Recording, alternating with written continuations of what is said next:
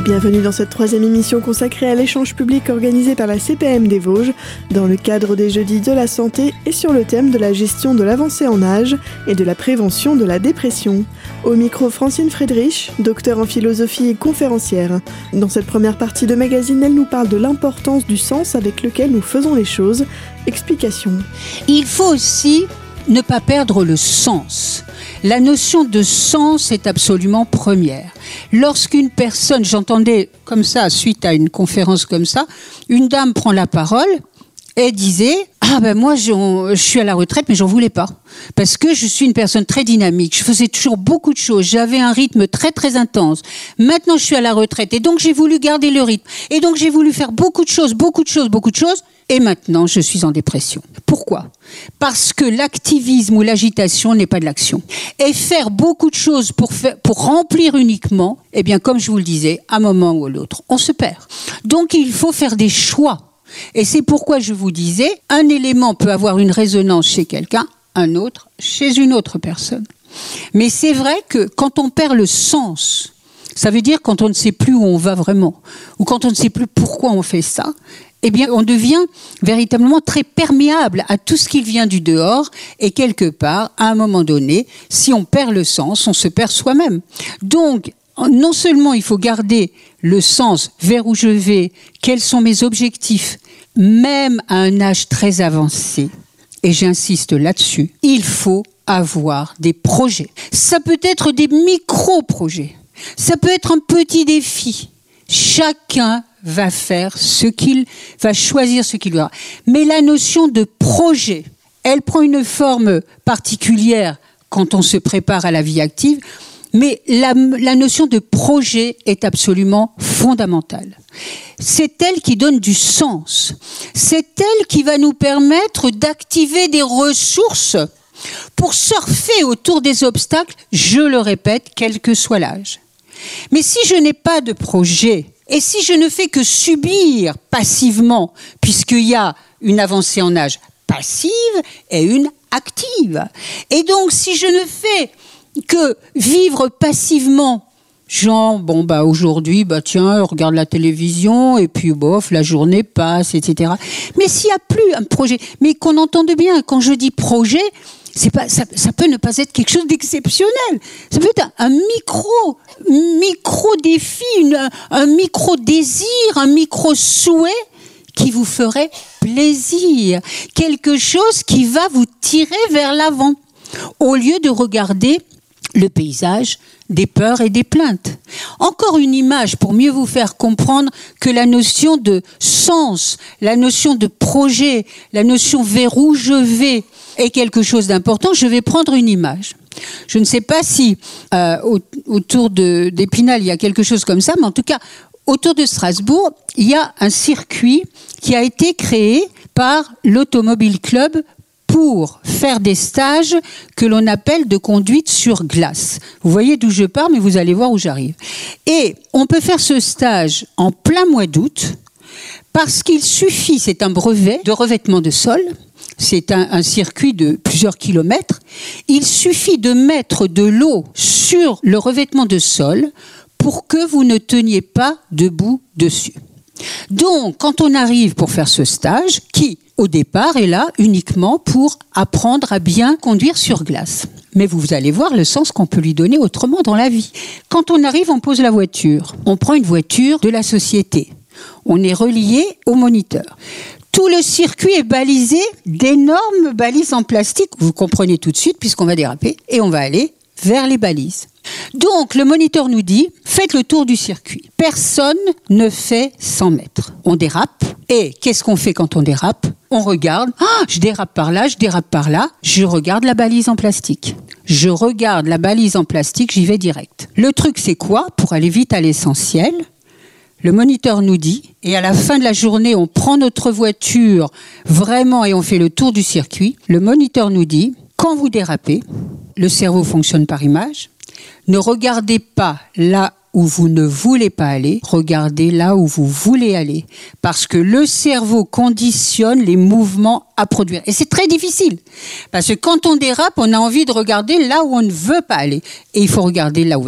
Et récemment, dans un séminaire, un monsieur qui a une moto disait, quand on apprend à conduire une moto, c'est ce qu'on nous dit. Il faut toujours regarder là où on veut aller.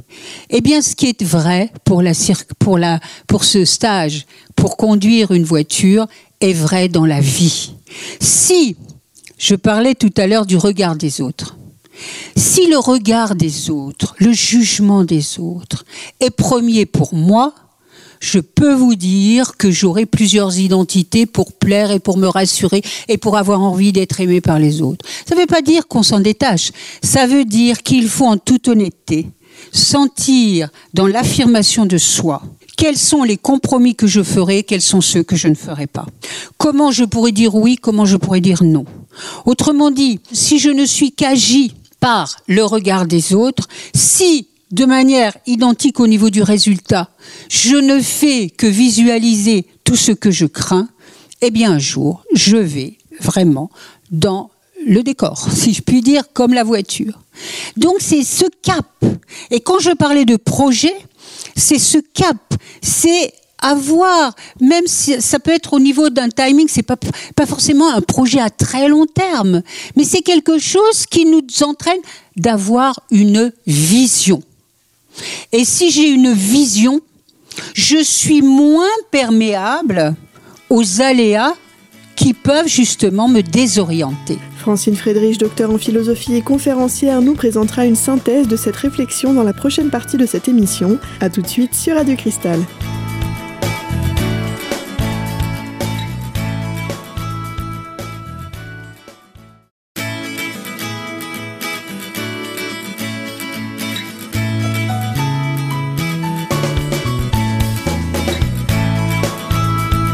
Vous êtes toujours sur Radio Cristal dans cette émission consacrée au thème de la gestion de l'avancée en âge et de la prévention de la dépression.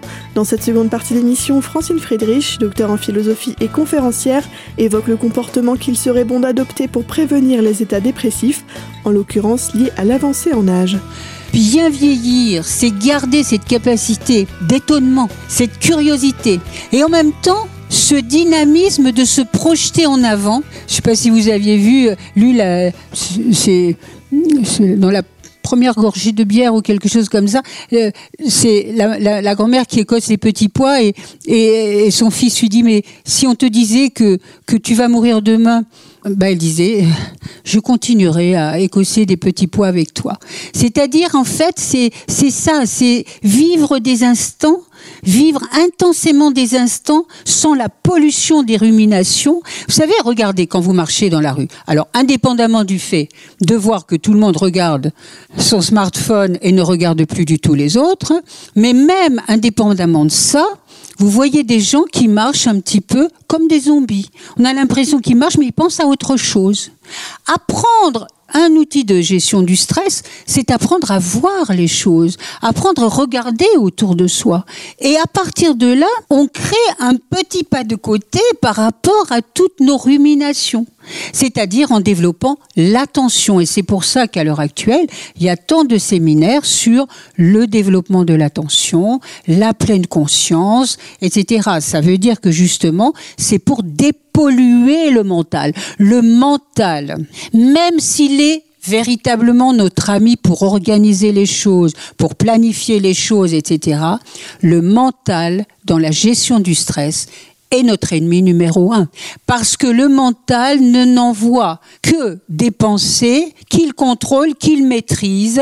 Il ne vit pas bien dans l'inconnu et quelque part, il nous ramène toujours à quelque chose qui a créé des ancrages dans notre vie. Soit par l'éducation, soit par les expériences vécues. Quand je travaille avec des personnes qui ont vécu qui sont dans ce qu'on appelle le stress post-traumatique, donc qui ont vécu des situations absolument catastrophique, on se rend compte encore là que l'attitude peut être différente d'une personne à l'autre. Il y a des personnes qui sont dans la rumination permanente et c'est même pas que de la rumination, c'est des flashs qui viennent constamment dans la nuit, dans la journée, qui vraiment les rendent extrêmement malheureux. Et il y en a d'autres, face à une même situation, qui ont fait comme une amnésie. C'est-à-dire que tout à coup, ils ne se rappellent plus de rien. Comme quoi, même dans des cas extrêmes comme ça, eh bien, le comportement peut être totalement différent.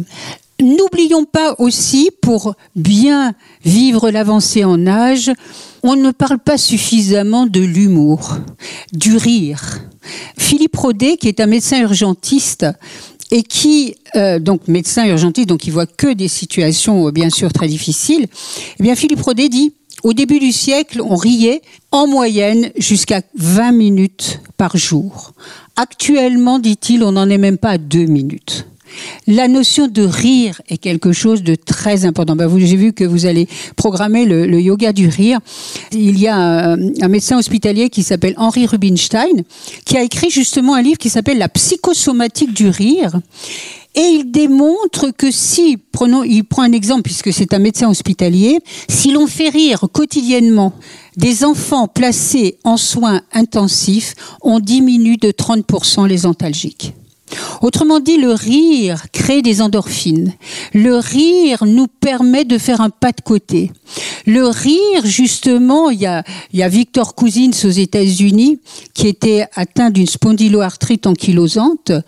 Et il, bien sûr, avec des souffrances énormes, ça ne veut pas dire qu'il a guéri, mais il se rendait compte que quand ses amis venaient le faire rire, déjà il sentait moins la douleur, et il s'est dit, je vais encore aller plus loin, je vais visualiser tous les jours au moins 2 films comiques, pour qu'il y ait encore le rire. Eh bien, c'est sérieux, parce qu'il aux États-Unis, alors que les chaires aux universités ne le donnent qu'aux gens hyper diplômés, ils lui ont donné une chaire pour expliquer véritablement le lien entre la manière de vivre, notamment le rire, et le rapport à la douleur. Le bien-être passe par le rire, mais pas seulement. C'est ce que nous expliquera Francine Friederisch, docteure en philosophie et conférencière, dans la prochaine partie de cette émission. À tout de suite sur Radio Cristal.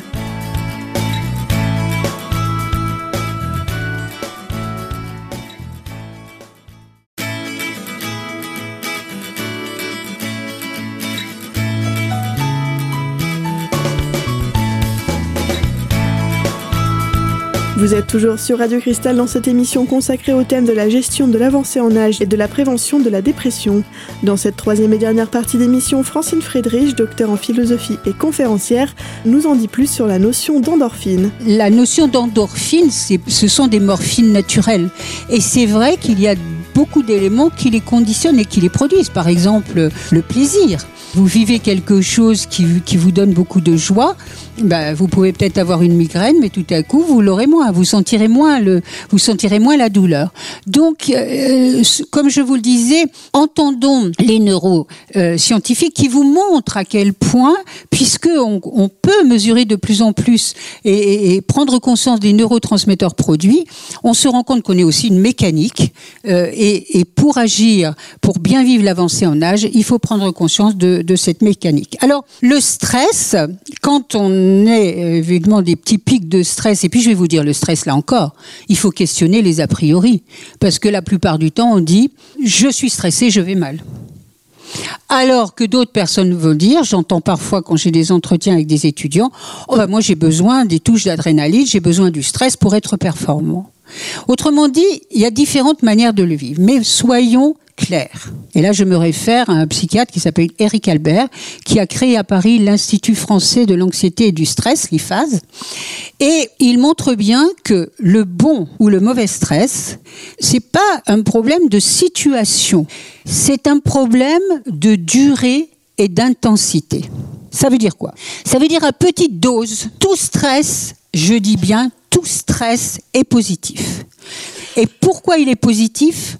C'est qu'il active les ressources pour faire face aux situations. Autrement dit, vous avez déjà entendu, vous vivez quelque chose de dramatique, sur le coup, vous avez l'impression que vous ne prenez pas conscience de... Et c'est après coup, comme on dit, que les choses changent. Donc, en fait, on garde encore ce que Hans Selye, dans les années 1920, a défini au niveau des étapes du stress.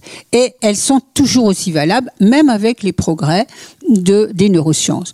Il y a une phase d'alarme, courte, où je suis confrontée à une situation et j'ai pas, imaginons par exemple, vous êtes sur un trottoir, vous voulez traverser la route, tout à coup une voiture surgit, vous allez pas, tout à coup vous vous rendez compte que vous bloquez, etc. C'est-à-dire que le cerveau vous envoie la conduite, les gestes adaptés. Autrement dit, tout stress est positif puisqu'il active les ressources pour faire face aux situations. Et c'est pour ça que Hans Selye, ça s'écrit S-E-Y-L-E, Hans Selye dit « c'est la phase alarme ». Et là, dans cette phase alarme, on sait que les neurotransmetteurs produits, c'est dopamine, adrénaline, tout ce qui nous booste. Maintenant, si je n'arrive pas à résoudre la situation à ce moment-là, on entre dans une deuxième phase, qui est la phase de résistance, c'est-à-dire le stress commence à durer. Et là, ce n'est plus les mêmes neurotransmetteurs produits. C'est l'hormone du stress qu'on appelle le cortisol.